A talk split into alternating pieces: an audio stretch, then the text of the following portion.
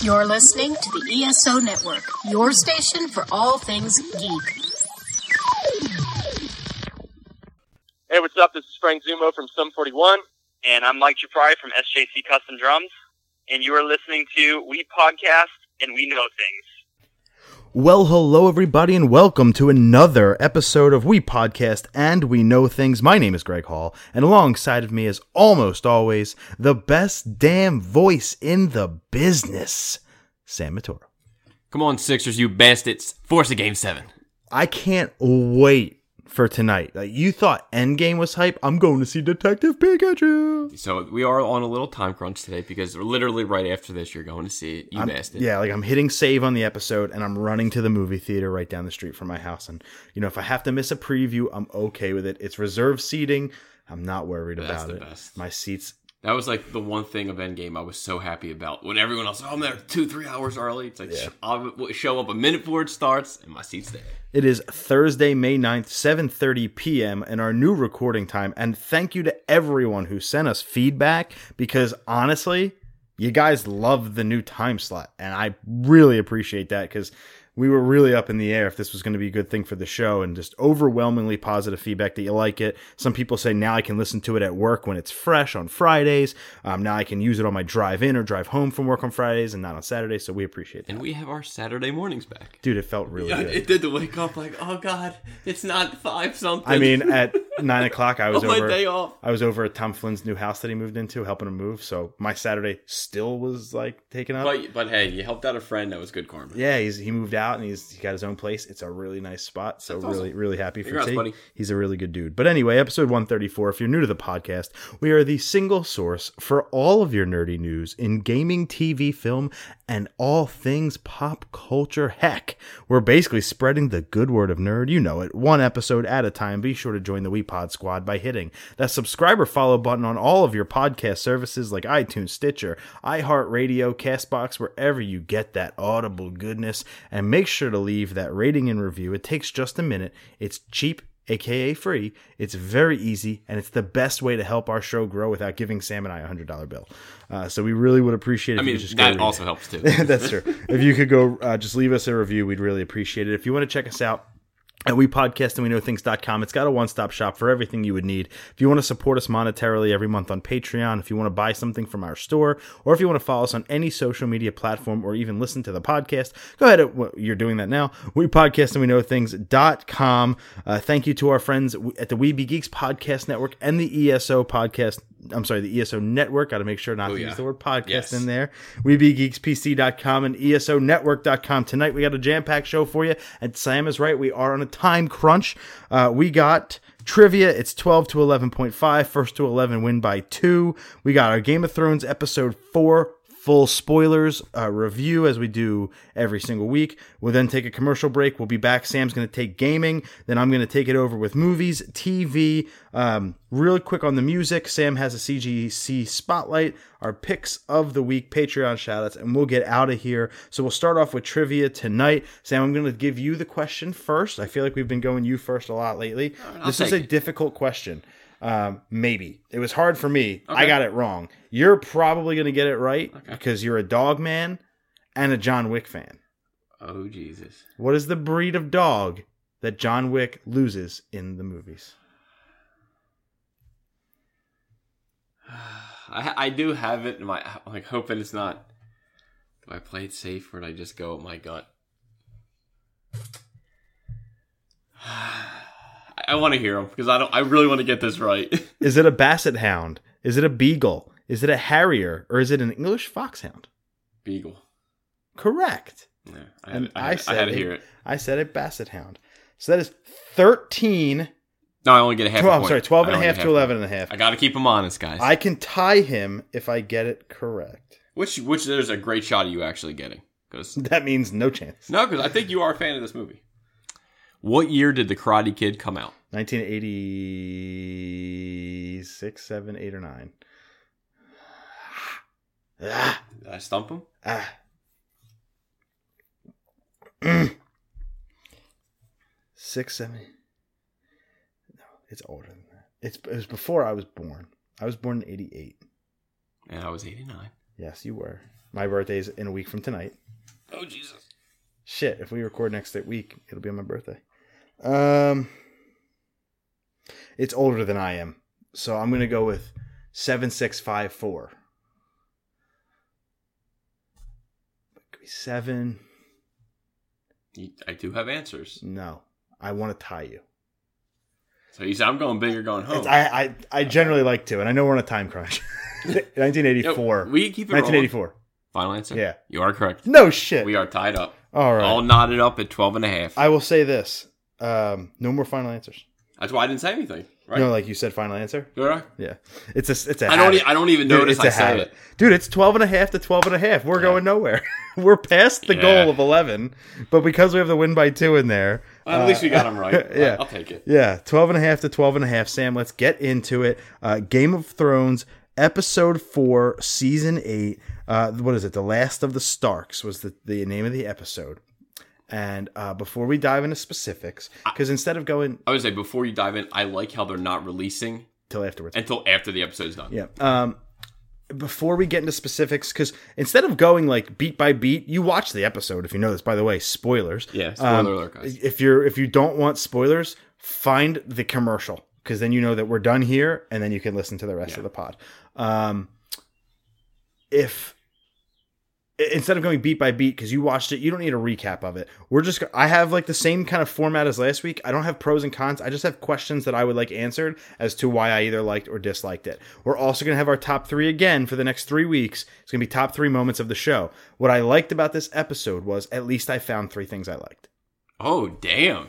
See, I, I was, I kind of was like, it took me like, what three things did I like? You'll see that I'm kind of copping out. Yeah. Oh, me too when you yeah. when I think about it, but... I So I am actually going to save my top three to the very end. Okay. And I'll, I'll just list them. We, we're going to talk about all the things that I liked in it, but I'm going to save my list to the end because um, the I'll way try. I have it structured, I I'll, just think it I'll makes try. sense that way. So The Last of the Starks, Sam, overall, what did you think of the episode? Over, I mean, again, I d- didn't think it was, oh my God, this is the best episode ever. I didn't think it was the worst. I just thought it was good. Mm-hmm. It had, I think, all the elements you needed in the Game of Thrones episode. You had some, what was that, uh, like some sneaky behind-the-back stuff and basically the, the calm before the storm. Does that does that flow? Okay. Because we did just have a huge storm then, even though I know it's It's what? the eye of the hurricane. Yeah. There's a storm, then some nothing, and then some, yeah. and then more battle. But uh, I... am on the fence if this is my favorite episode of the season or not. I think episode two is, but episode two was really spoiled for me because episode three let me down so much that like the consequences of thinking these are all these people's last night on Earth, and now I know that was all for nothing. It, but it's it still spoils it. it. I don't know, but in the moment watching, level, yeah. in the in the moment yeah. watching it, I really think I liked episode two the most. One, maybe because we were all so hyped on it being back. Yeah, and everybody was yeah. like, it's back, so we love it. Uh, but now that it's had time to digest, there were definitely question marks in this episode, some big ones. So I'm, I will say this. I didn't like it. I didn't I didn't love it. I didn't like hate it, though. Like it was, for me, did it do enough to redeem episode three? Uh, from my, did it from, build enough up? It it just, it it went so damn fast. They tried to cram two episodes into one episode, and it's well, everything really, is well, so what, fucking minutes? eighty, and, right. And they minutes? Try to jam two sixty-minute episodes into eighty minutes, and they're so fucking time travel happy again, and everybody just shows up in fucking places that takes weeks to travel to, and it's just like for me, it just takes me out because I know that episode or if season it, seven was it, just a letdown. If it said like two weeks later, would that help you? It would help me, but you know how I felt about the five years later in Endgame. Like, just sh- show me. If you put Tyrion and, and Varys, right, on a boat, like they were, on yeah, that ship, yeah. having that conversation about Daenerys, yeah. right, and then right away they cut to King's Landing and they're there, you mean to tell me over two weeks that's the only time they talked about that? There are a lot of moments that old Game of Thrones would have shown us on that well, ship. I, I think, they could have spent a whole episode on the ship. Well, you got to think, you know, there's probably a lot of people on the boat, and you might not have the... You know, there's the time, the quality time of them two alone to be sneaky about it, and you want to kind of pick and choose when you're going to talk talk about it. I you think know? you know, I think you have a point. Obviously, you I know, think obviously. you have a point, but because if anyone else found out, that's yeah. Instead of waiting till the end of this episode to read our commenters, because we actually got a bunch of people this week that chimed in. Um, I put it in our Insta or our Instagram stories, and we got quite a few D Ms giving, you know, opinions. Yeah. I want to read out uh, our friends' opinions, our fans, our listeners' opinions before we go on in, into full spoilers with our own. Uh, Dupree seven two one, Damien, he's been on the show a couple times. Boom, here goes. Now, watching this week, what was the point of keeping Tormund, Sam, and Ghost alive? I have a feeling they will somehow show up, but if they don't, it could have added a bit more to last week's battle. The coffee cup was embarrassing, especially after taking two years to make the season. I felt so bad for Brienne, but we all knew Jaime would go home at some point. Euron bores me, and I can't wait to see him get killed. Dany looks like she might be turning into the Mad Queen, and everyone around her notices, which will add another layer of drama. That was Dupree seven two one. Yeah, that coffee blew up to, like, like... I don't know, maybe too much, but yeah. Continue. Uh, F M L Pod, which is Fantasy Movie Life or Fantasy Movie League Pod. I actually love this. It's um, it's like fantasy football, but with movies instead of football players. Oh, cool. It's that's really awesome. Neat. Um, I think Matthew Berry is like super into that, so that's really cool. Uh, but they said this whole season has been rough, and eight point four, which is season eight, episode four, was no exception. Okay. Uh, M. Cassini, after a wonderful dialogue with him last week, where I couldn't read the whole thing on the air. It was super long, but super good. I will read his whole comment this week. Thought it was well-paced and intriguing. The big kill was a great holy shit moment. My only two w- issues. I wish they did more with Ghost, and with only two episodes left, I feel like there's not a lot of room for what the F moments. I, in the end, this is my favorite. In the end, I do now want... want a storybook ending, but in all reality, the show should have ended with the Night King on the throne. Oh, of course, of course you're going to agree. And with I wrote, your last sentence make me weep with joy. He said, I knew it would. Okay. Of course, Mike, you um, missed it. Yeah, he actually commented on our Avengers uh, analysis from last week. Um, he is a, I think he's a psych, he's a physics professor, I believe. Yeah, he's a physics teacher, and so he was talking to me about how some of the time travel is validated from the string theory and how it's actually some reality to it and all that good stuff. So we got into a nice conversation about our Endgame thing, and he was like, I love your podcast, but it's making me cringe for the first time ever. Hopefully the rest of the episode keeps me smiling. Keep up the nerdy work. So listen, like we said, we read one-star reviews, reviews too, and when we get called out, we appreciate yeah, hey, it. Hey, we got to be honest. Uh, then we'll go over. So that was Instagram. And then I'll go over to uh, the old Facebook Aruni and see what we got here. Yeah, so far it's about, you know, not no one's best. No Everyone's one's kind of been middle, mid to. No one's shitting tier. all over it, yeah. But no one liked it. So that's a thing. And then we, of course, have Sean Carcitti. Awkward glances, angry glances, sad glances. Oh, and target, target, target. Yeah, I know that it's a reference to Rhaegal. Yes, three three targets. Yeah, I'm pissed. There he goes. Uh, well, when we get there, I'll vent my, my digression on that. But well, yes, we will definitely vent on that because there are some big problems with the episode. Oh, one hundred percent. But, but like I said, I don't think it was the worst. Do I think it redeemed last week? Again, I don't think so, but I was so low on the show that I would have taken almost anything, and I really enjoyed without getting into, because it's in my top three, I really enjoyed all the Varys and Tar- and, and Tyrion of course, of course. scenes because it's I mean, what Game of Thrones is all about. Even if we talk about it, don't you know? We'll mention at the end that it was our top three. Or yeah, whatever. But I mean, that's it, what the show's been. They them two been plotting since season one, and that's when the show is at its best. When you have the political intrigue, the backstabbing, the, you don't know all who's that. You don't know who's coming or going. And and I really enjoy the fact that Varys could either kill Tyrion, kill Dany, kill himself, or get killed by both of them. We just don't know. Yeah, dude, yeah. And and the one character that I really feel like they did not fuck up this season was Varys. He's been just as fucking maniacal and twisty and turny. He, but and he's like the, he's the one character that legit never changed. Right, and never I think, changed. And that's what I like because that's who he is. He doesn't deserve nor does he need a character arc. He is what he is. Yeah, I mean, like like obviously we know uh, what the hell's his name. Ramsay. Ramsay never changed. Joffrey yeah. never changed. There was a couple characters, but he's been around for a while now. And what we want to do when we're talking about this stuff is we want to keep it to the show. Like everybody out there that read the books, we got it. Like I read them too. I know there's a lot of differences. Um, but we're going to try and keep it away from that because I want to keep them separate, right? Like I want to enjoy the show for the show and I want to enjoy the books as the books and keep them as their own and respect their independent things. So I'm not going to be mad if something doesn't happen in the books because we got a... Yeah. If that was the case, we'd have a bunch of shit. And just real about. quick, I was talking to Fire Guy Ryan over on Instagram, and kind of he was just telling me like sh- sending me like links about like the books and stuff like that, like what happened in the books, like you could see the changes or you know what wasn't in the show, and it's I'm like, God damn it, Ryan, I gotta read the books. Euron has a horn that controls all the dragons. Yeah, that was crazy. All the Stark kids can warg into their direwolves. When they're dreaming, stuff like that. Tyrion yeah. doesn't have a nose. Like, Lady Stoneheart. Well, Tyrion's, like, supposed to be fucked ugly. Up, yeah, yeah. yeah, So, like, there is, like... There's a lot of differences. There's a whole bunch of shit that's wrong. Euron is not a dashing debonair pirate. He's a fucking He's like a warrior. Savage. Yeah, he's yeah. a savage, yeah. So, like, they, they take a lot of liberties because Euron's a good-looking English guy. Yeah, and they, and they want him in the show for yeah. the ladies and the guys, I guess, if that's what you're into. That's yeah. cool. Uh, so something that really bothered me in this episode, but this is me being me because I'm I'm anal, and uh, it's a total nitpick. But uh, in the opening scene, they're out in the pi- where they're out by the pyres, and they're uh, you know gonna give their memorial service to the fallen, mm-hmm. and they're gonna light all the pyres on fire. And Jon gives his speech. Yeah. From pr- a practicality, and I'm gonna get shit for this, guys. Lay it on me because this is what I do. You gonna say his accent? No, he, was, he sounded like he was out of breath the whole time. He's, He's screaming, guys. Right, and that's my point, yeah. bro. He was facing the dead people, but he was talking to the living people behind him. Hold on one second. Yeah. Hey Sam, is this a good way to talk to you? I mean, I can hear you, but is it efficient? I mean, no, because I'm this looking at the back of your head. This isn't how sound works. Yeah, of course. But this is how sound yeah. works, and you can now hear me because I'm looking at yeah. you. He's talking, bro. If you wanted that like big dramatic moment. He could have walked out into the pyres where the dead people are, turned around, used them for like surroundings, and talked to the people he was trying yeah, to talk to. Yeah. So it just bothered me that he was talking to somebody behind him. It was just really weird. It, it, it's funny you even said that. I heard like someone else say, like obviously you, people said they heard his accent or whatever, but someone was like, that was the best acting I heard him in eight seasons. It wasn't bad acting. I was just, it's a nitpick yeah, about yeah. the motherfucker could have turned around and addressed the people you're talking to.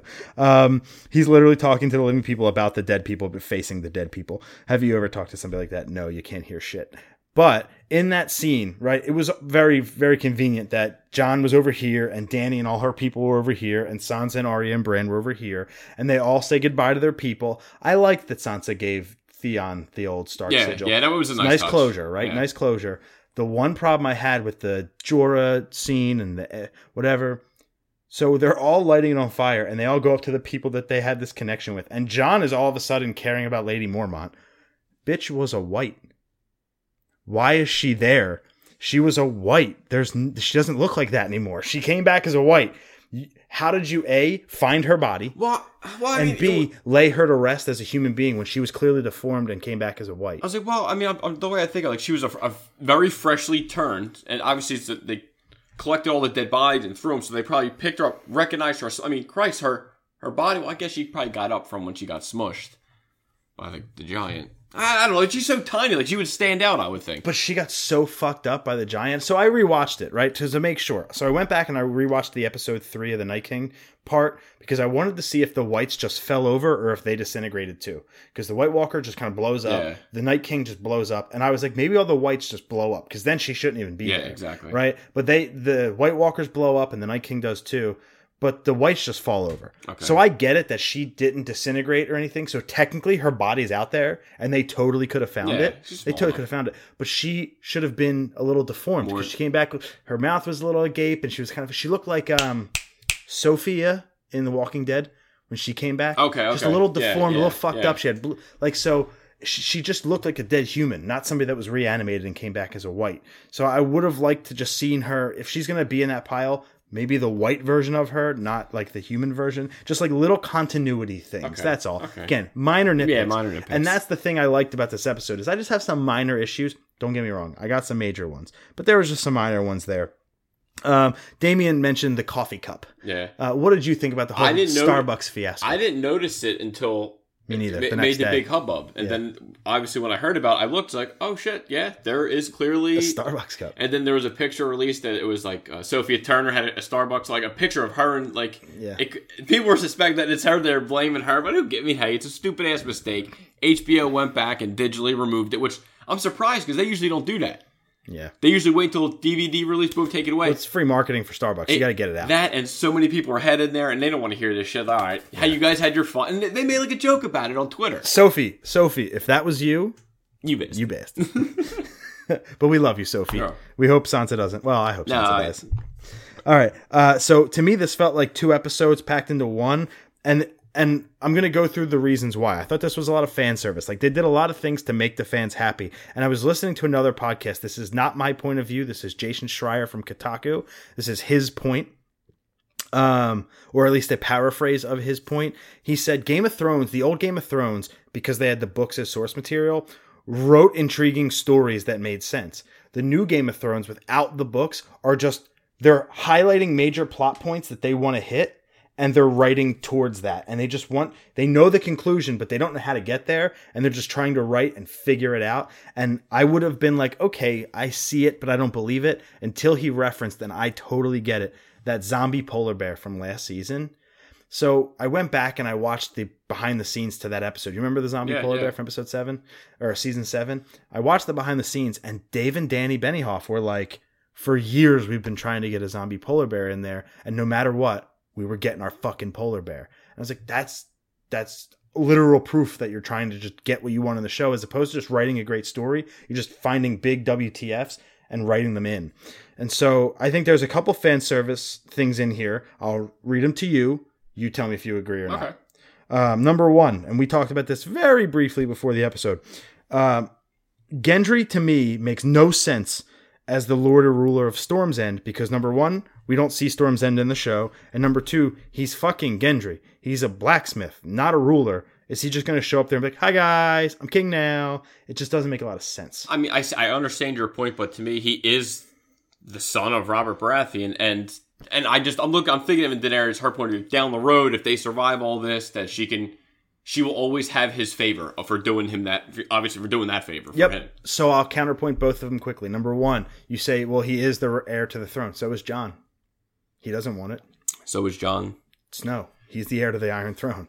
Yeah. He's a Targaryen, and technically he has the heir well, to the I think, Iron Throne. I think Gendry wants want it, though. Gendry's happy to have it. Yeah. He never would have and, been and, like, hey, Danny, can I get this? But that's the difference. Motherfucker's though. Never even been there. He will be, he'll be happy. He probably gra- ran there in season seven. He'll be happy and grateful together, where Jon is like, nah, that's not my thing. Gendry, though, but, uh, so Gendry's a really popular fan or character amongst the ladies. I think there was just like, let's give him something. Did, and did you happen to see him walk away with the two ladies? He did in the background. He did. I was going to say, oh, no, that, I that. thought that was Pod. Oh, Gendry, well, it was, yeah, it was Pod. Gen- it was Pod. Gendry yeah, wants Arya, right. So Gendry goes to Arya, which I really. It, liked. And it was a quick scene of him in the corner yeah. with the two girls. Like, go ahead, Pod, get yeah. it. I really liked the scene with Arya and Gendry where she, you knew it was coming, where she was like, "I appreciate you, I love you, kissy kissy, but I'm not a lady, I'm not coming with you," because he like proposed. I was like, "Holy shit, Romeo, yeah. you just met her today." Yeah. But uh, no, it, I like that scene a lot because it just builds up Arya, just again, yeah, one hundred percent being tough, being tough, being tough. Um. Putting Ghost in there, in my opinion, they're just doing it now for a reaction. That's all they're doing it for. So people are like, Ghost, awesome. There's no point to have Ghost in there anymore. Well, I mean, I guess now there's not. I mean, you could say there is because, like, Rhaegal's gone now, so he really doesn't have anything. So it's like, there goes his Stark side, there goes his Targaryen side. So now it's just Jon Stark.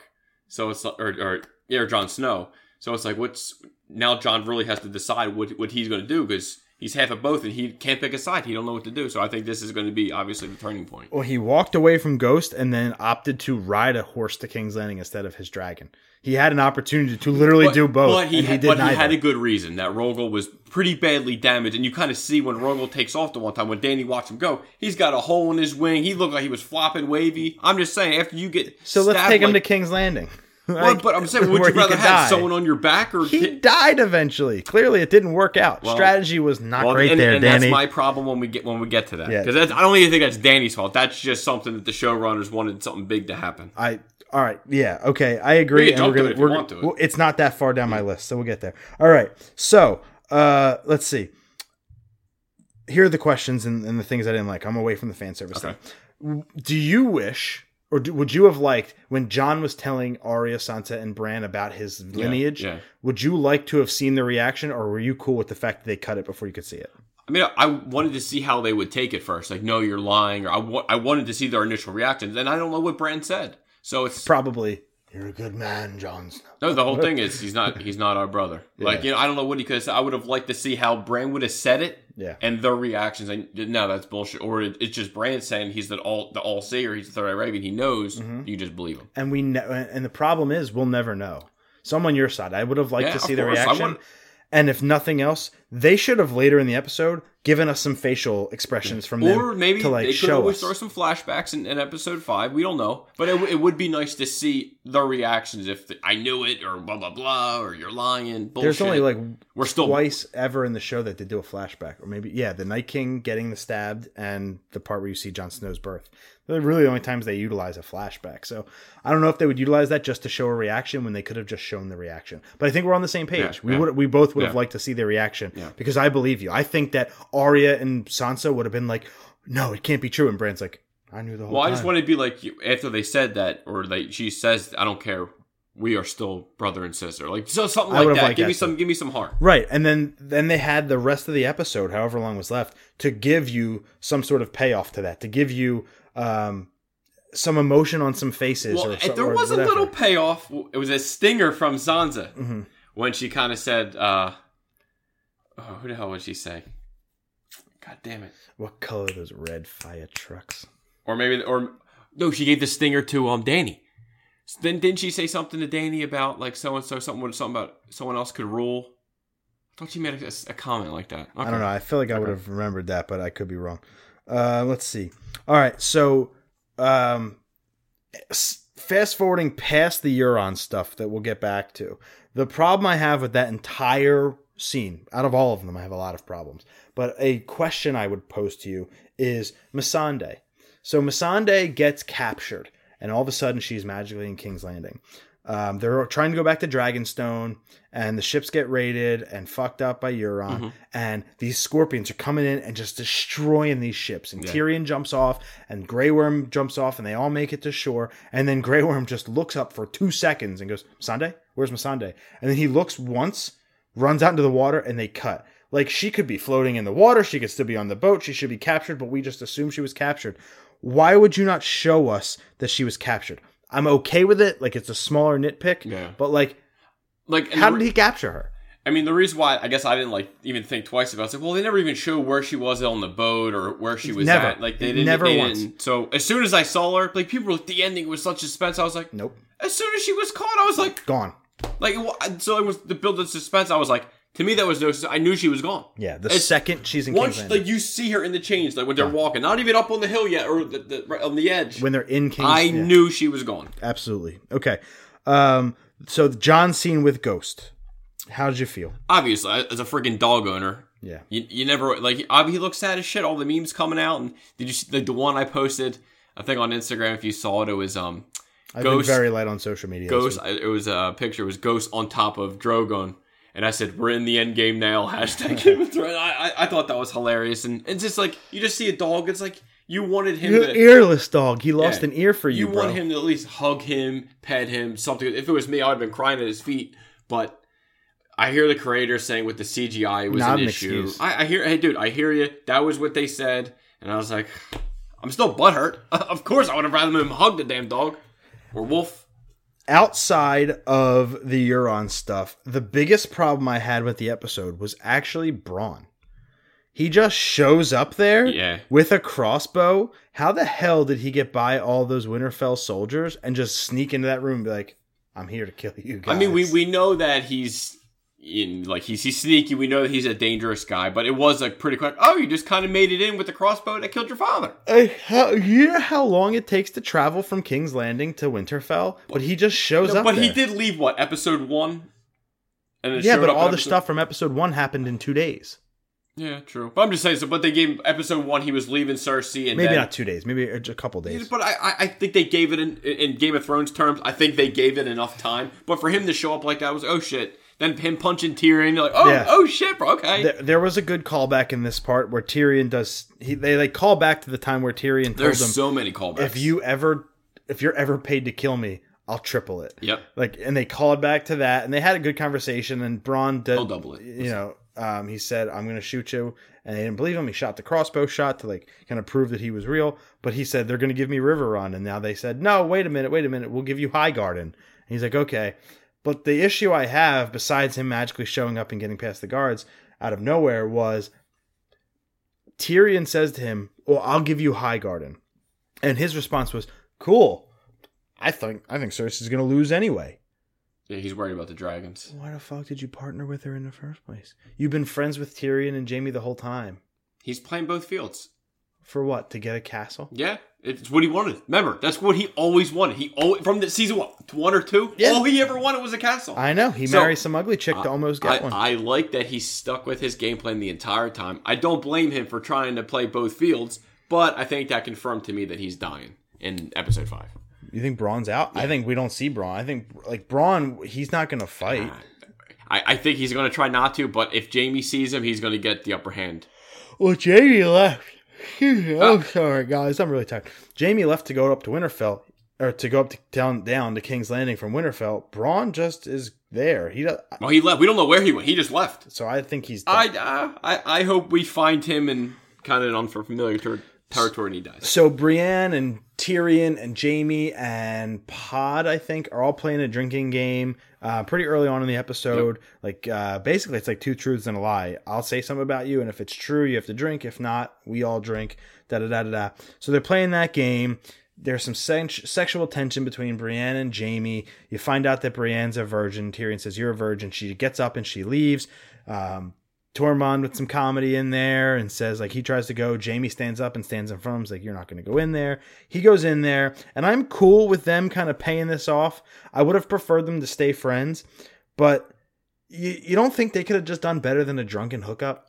I would have really liked some love in this scene, not just some drinks. I hear you, but I think Brienne probably needed it just because obviously we find out, you know, she's a virgin and shit, and I think that was like the extra courage I think she probably needed. It's Jaime Lannister. I hear you. Like, do you need some do you need some liquid courage to fuck Jaime well, the, I mean, the, hey, the Kingslayer Lannister? But how she is, and you know, I, I and I kind of liked his comment, "I've never had sex with a knight before." I've never had sex before, and I was like, that that was that was a nice line. Uh, what did you think about Jaime just up and leaving? Uh, I just, you know, like I think I, I saw like an interview of him and the way he expl- of Nikolai, and the way he explained it is like Cersei's an addiction. And at first you think he's making his clean getaway, and you know, he gets a taste of Brienne, and then he hears what Cersei's doing, just killed a dragon, and you know, is he going back to help her, or is he going back to kill her? We don't know. What do you think? I think he's going back to kill her. I would agree. I think he knows that she's so addicting and so poisonous that yeah. as long as she's living, he can't love again. I think he's trying to go kill her so he can be with Brienne. And also, I don't. And I think him. I don't think he deserves Brienne. And how he's like, "I don't deserve you." He says, "I'm a monster," and he just don't see himself as a good guy. He just sees himself as that monster. So like him, the him leaving thing. Two days, or maybe a few days before, two, a couple days before he leaves, within the week, right? The night before the, the battle, he knights her. Yeah. So in that short time, that girl goes from n- being knighted, the first fucking yeah. way that probably that's the only ever thing happened, she never thought she would probably get, which is awesome because yeah. I love Brienne. She's a fantastic yeah. character. But then this tough warrior woman that we've grown to know so yeah. much starts crying over a man leaving. She. Go with him. Yeah. And kill but, the bitch yourself. But her loyalty is to the Stark. Is to Sansa. That's what that, she I, but she swore an oath to. Her I, mom I know. Goes to Sansa. And but that, but that's no, the that's, only that's reason. The only, if that's not, the only she might have went to go something stupid. It's but just, hey, that was her first love. She experienced heartache, and I it, it's it's horrible, obviously, but we'll see if they have a happy, happy ending, ending. Pardon the pun. I do not think so. I think he's is this the last time they see no, no, each okay, other? No, it, it could be, hey, Jaime goes, blah, blah, kills her. And he gets He killed. dies, and then, oh, Brienne's pregnant. They could do something like that. If Brienne is pregnant, I'm out. I'm fucking done. I'm fucking done. Um, if it is, you heard it here first. So, you know the time jumps, right? You know how fucking long yeah. it takes things to happen. But bothered they, you they, way more than I think it's bothered me. Here's a good one for you. Again, smaller, very easily getting over it, mm-hmm. but... So all this shit happens, right? All of this shit. They clean up the bodies, da-da-da. They go to, to King's Landing. That takes a while. Cersei found out she was pregnant in what? The end of seven? Mm-hmm. So all of seven, the end of seven happens. All of eight has happened. They All this time has passed. The wall's been down for a long time. She's never been she pregnant. Does not look pregnant. No, she, she should be showing by now. No, of course. It's so been it's, months. So she could be lying now. And obviously, what, what jumps right to my boy muzzle, just jump right to it. Where at the end of Tyrion, Connie goes, he's talking to their freaking chemist guy or mad doctor, however you want to look at it. Bring it. He's actually the hand. It's it's Qyburn. Qyburn, that's his name, Qyburn. And he He's doesn't like his answer, and he kind of walks past her, and arrows go, and you think, oh shit, is this Tyrion's end? And he kind of says, think about your baby. Yeah, because he knows she loves now, her children. Now, if Euron has half a brain... He did. He lo- He gave a he, look. He gave a look. So, if they don't, if he doesn't question her, something's going to happen. He, I think he's gone. This is this is the episode Euron dies a horrible death. And if you, But if you don't question it, you just told me. How the hell does your brother know? You haven't yeah. seen him in months. Yeah, absolutely. Um, all right. Uh, that's like my n- second point here. Okay. So, I'm gonna, I got one more before okay. we dive into all of that shit. Uh...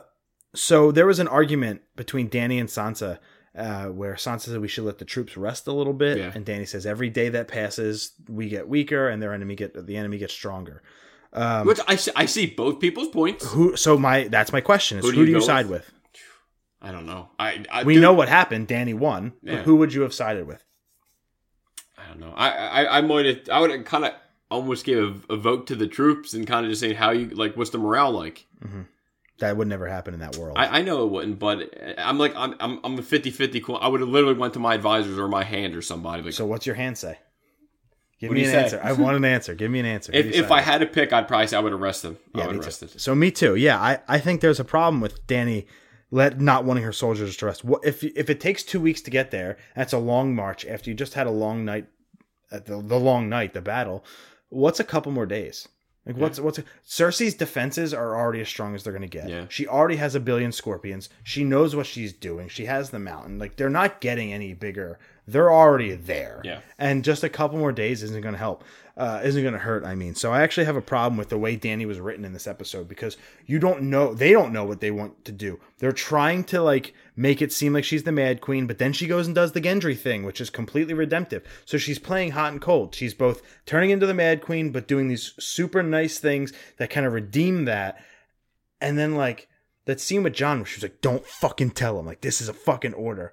She didn't say it like, quite like that. But, like, there's that, like, I dominant just, I, Danny. I just saw her. I mean, I saw how she was saying it. She was worried about how people were, like, going to feel about it. Would they respect them? How would they rule? Because all she wants is the throne. But they're setting it up like she's going to be the no, Mad I, Queen. I agree. I agree. And, you know, Cersei still has just as much potential think, to be I, the Mad Queen yeah, as she does. They honestly, they're both a coin flip who could be the Mad Queen. I and I, I think there's wildfire still at play that Cersei has. The bitch blew up the sept. Yeah. She doesn't give a fuck. Yeah. And she I, is insane. And, and I... I I, I honestly think that Cersei would be the one to blow up everything. That if she if she knows she's about to lose, everyone goes. If she can't, have the, dude. she can't have the throne. Yo, hundred percent. Yeah. She's got wildfire under King's Landing ready to go in so, case she's I could, about and to and die. And I could kind of see how her going like, you know, everything's beat. You're having obviously a horror, like a crazy Clegane battle. I mm-hmm. think Arya's going to have a huge role in that because obviously she's with the Hound.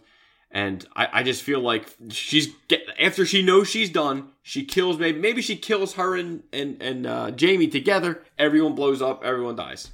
Wouldn't Probably won't happen, but that would be a that would make Game of Thrones Game of Thrones again. And I would, except for the Night King episode, I it would redeem everything for me. And then they have do something like, crazy like and then that. Sansa's like the freaking queen. Even still, at yeah. least they do something ballsy yeah. like that, where in one swoop, literally everyone's gone, and you have no idea what to do next. And as a viewer, you're just like, like I, I know Grey Worm, he's coming in hot. He's going to kill everybody. He's going to die oh, killing but, everyone. Exactly, but yeah. he, he's got nothing to live for now. So let's get to it. Yeah, Euron. Yeah. So Euron's fleet yeah. hid behind a fucking rock. Yeah. Right. So Dany is on her way back to Dragonstone, but she's cut off at the pass uh, because Euron was waiting behind a rock, shot.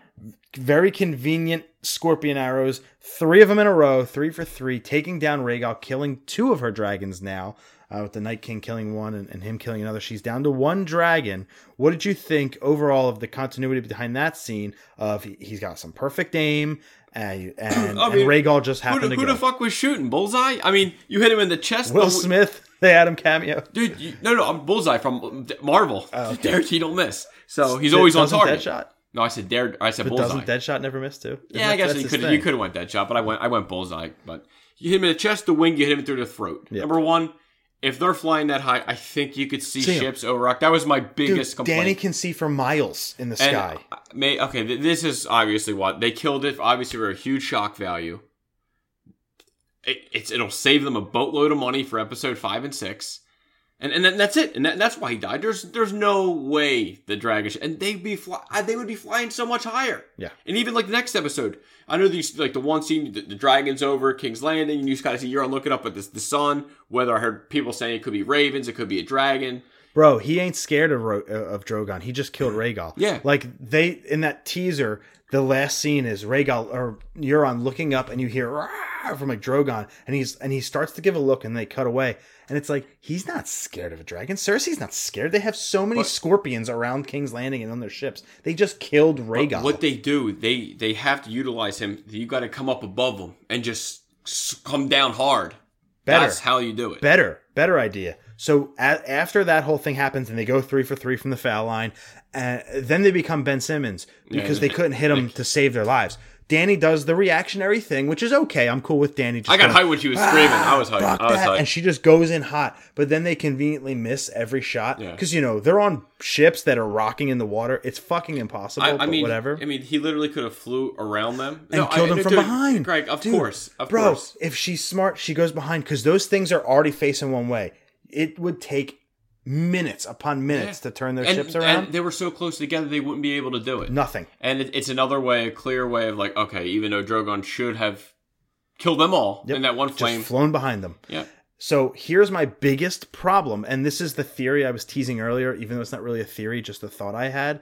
Dude, if... If... I believe we both think Danny should have been able to see them from a mile away. Yeah, that was my, right? my biggest gripe. Why wouldn't Bran warg into some crows and do some scouting? Yeah, that's a thought. And then he goes and he checks out Dragonstone, makes sure nobody's there, and then he says, all clear, we're good. Or even go to King's Landing and say, she's got this, this, this, and this, and this. I mean, maybe he comes Use through. Maybe he attacks. He didn't. She got her fucking no, dragon I, killed. I hear that, but maybe he does something else. Maybe he's building up this raven army to have them help as a distraction when they're going into for this final battle. He has just become so useless. Yeah. Yeah. And we've wasted so much time on him, and he was even absent for like all of season five yeah. and it's like we are so What's his we payoff? keep hearing What's his payoff? we, we yeah. keep hearing he's the most powerful, he does this and that. He couldn't even warg into some crows, and because the Night King knew that it was him yeah. he looks up and they fly away. Oh yeah, man, because he, he, he, when he touched him mm-hmm. he could always tell you, where he's at. So now but Cersei doesn't know that. Cersei yeah. has no if she saw crows she wouldn't say, oh, there's Bran. Hi, yeah. Bran. Yeah, well, not she, really she no just one knows they're crows. Just, so, like, he could have very easily warged into some crows, said, oh, by the way, Euron's ships are there. Danny comes from behind him, roasts them all. Now you just took out a huge piece of Cersei, yeah. her fleet. You still have the scorpions in King's Landing to kill Drogon and, and Rhaegal, but you just even the score, and now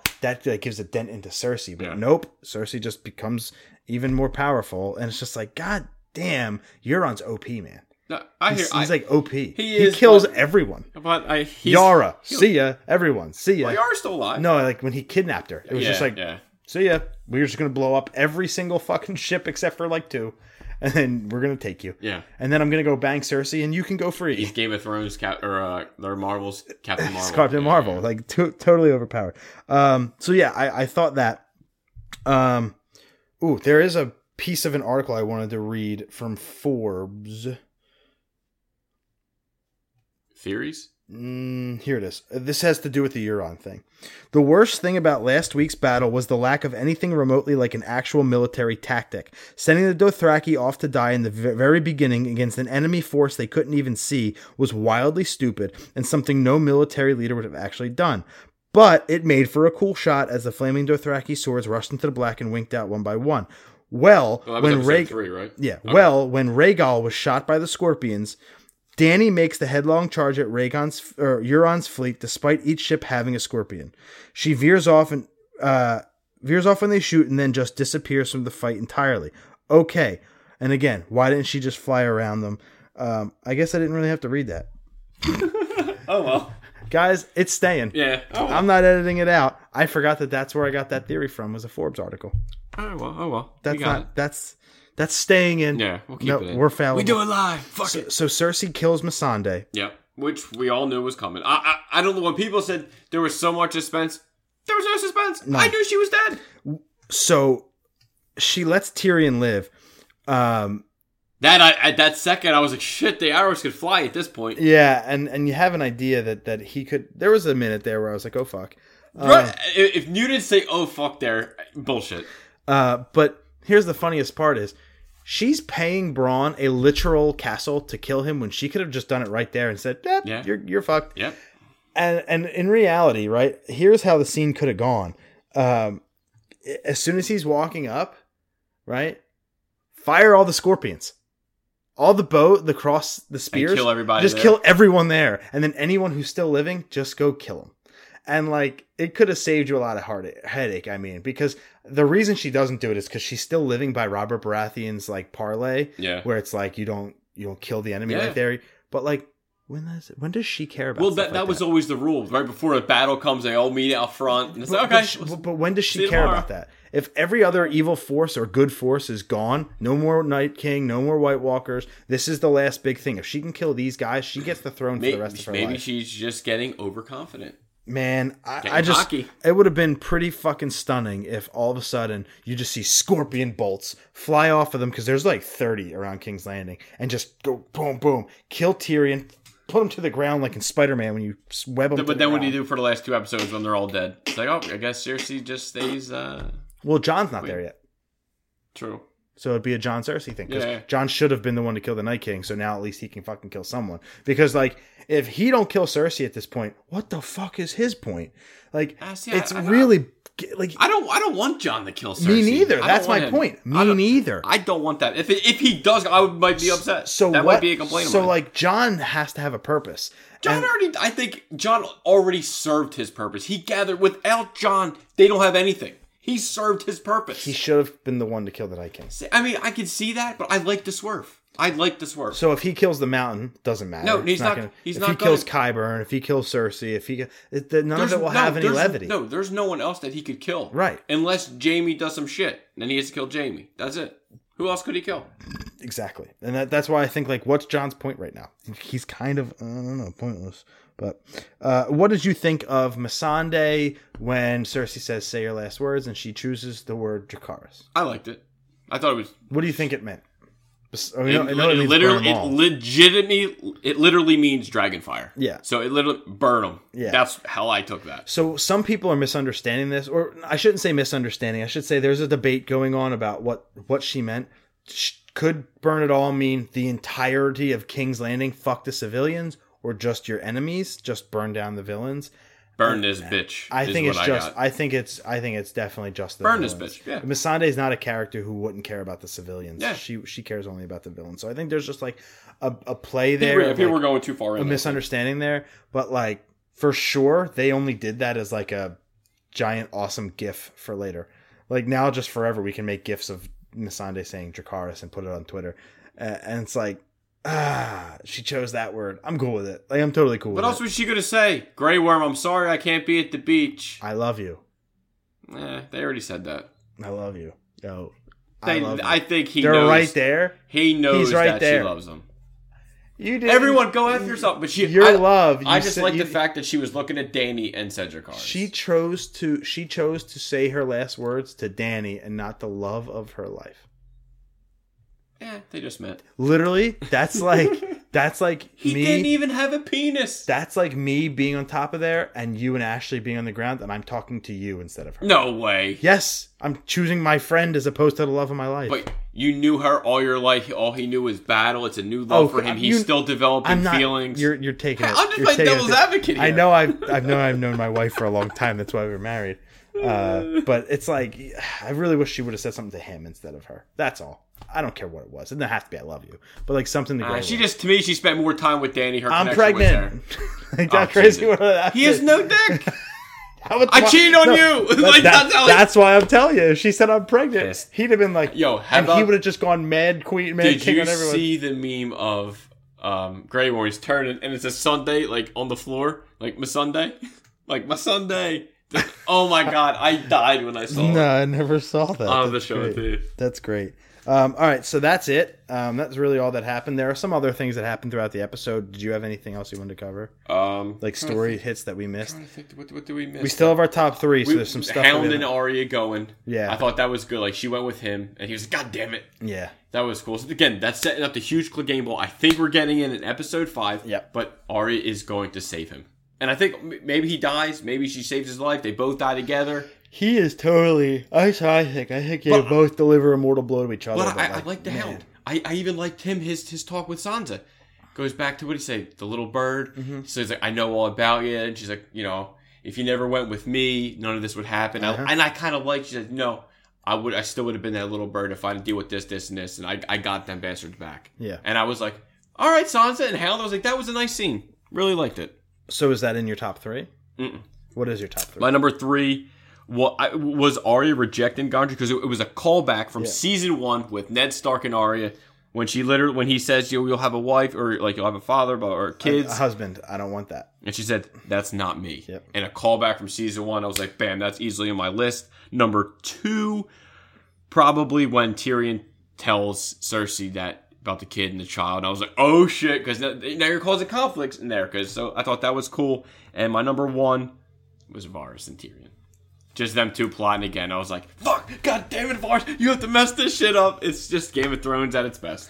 Uh, my number three is just the scene of them playing that drinking game. I just think that's oh, okay. fun, good storytelling and character development because you're learning all about the characters yeah. that Game of Thrones does really well. That smaller show, don't tell, because like you only you they show you because if they drink, they did it. If they didn't, they didn't. So like...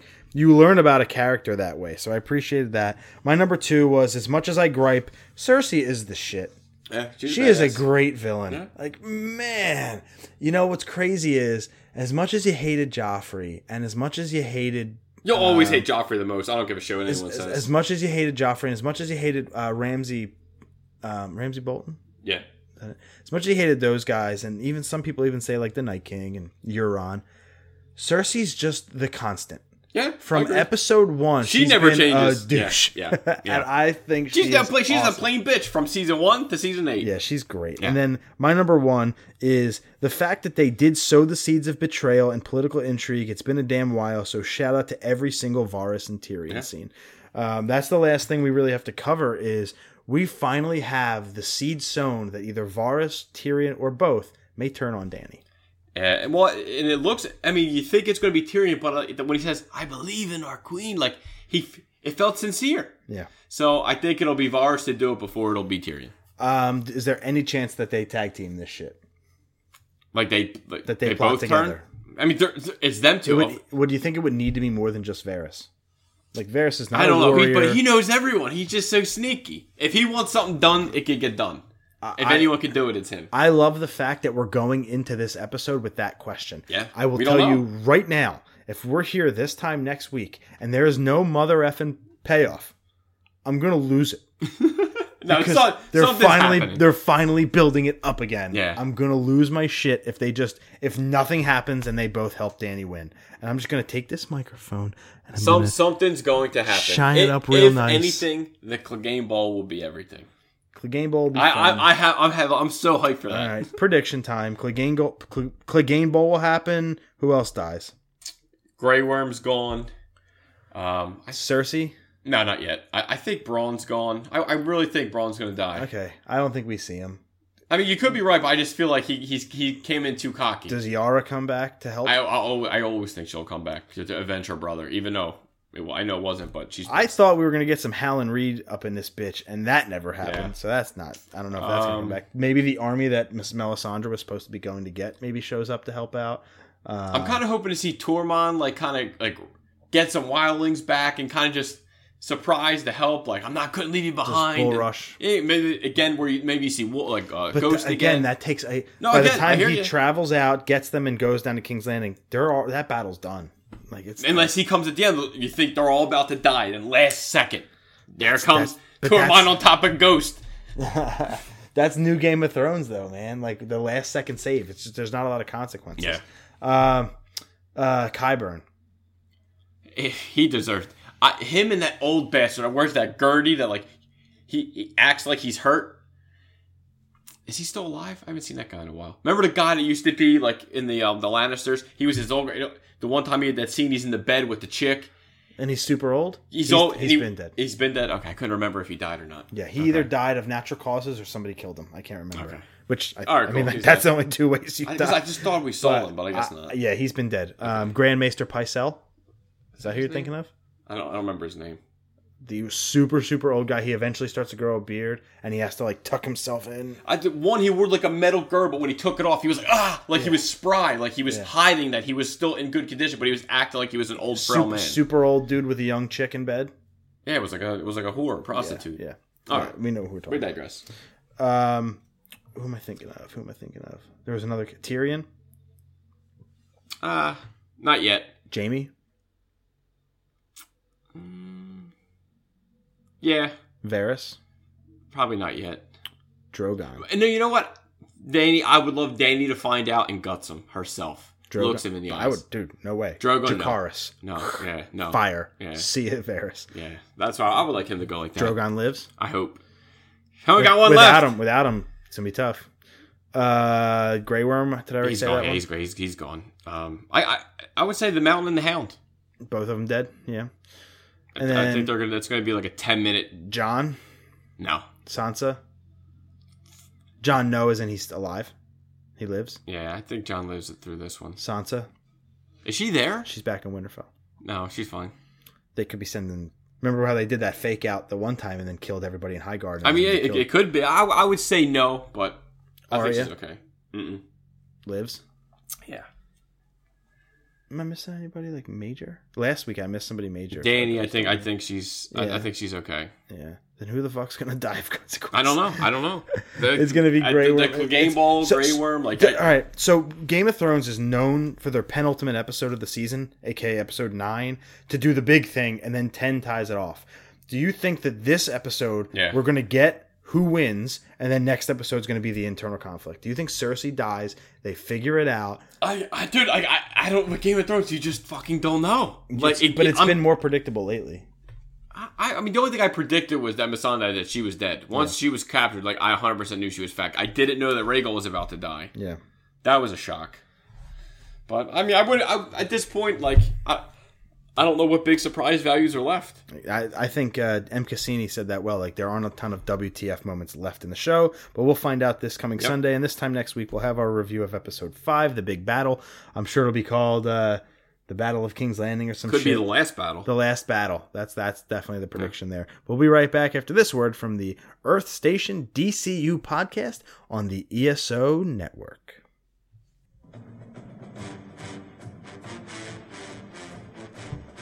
I'm Drew Leiter. And I'm Cletus Jacobs. And we're inviting you to check out our podcast, the Earth Station D C U. We talk all things D C comics, television, movies, and news. We'll give you weekly comic recommendations and keep you informed on what's going on with D C T V and movies. We are part of the E S O Network.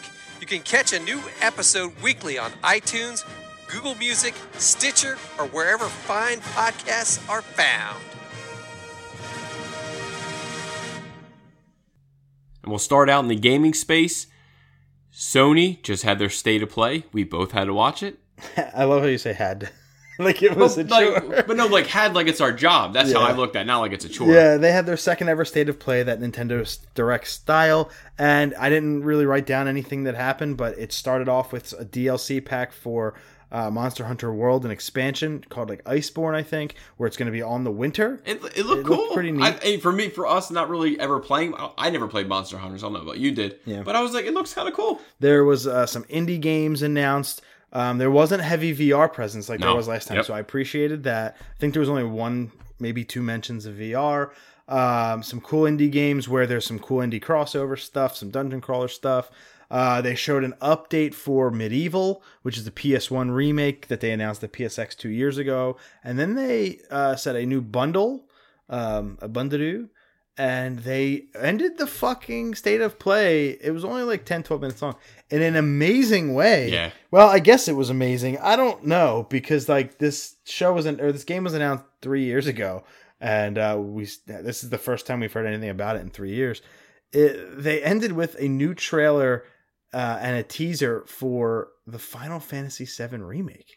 But it looked gorgeous. It sure did. I was like, God damn it. Cloud looked great. Yeah, he did, he they did. all look great. And they said more info coming in June.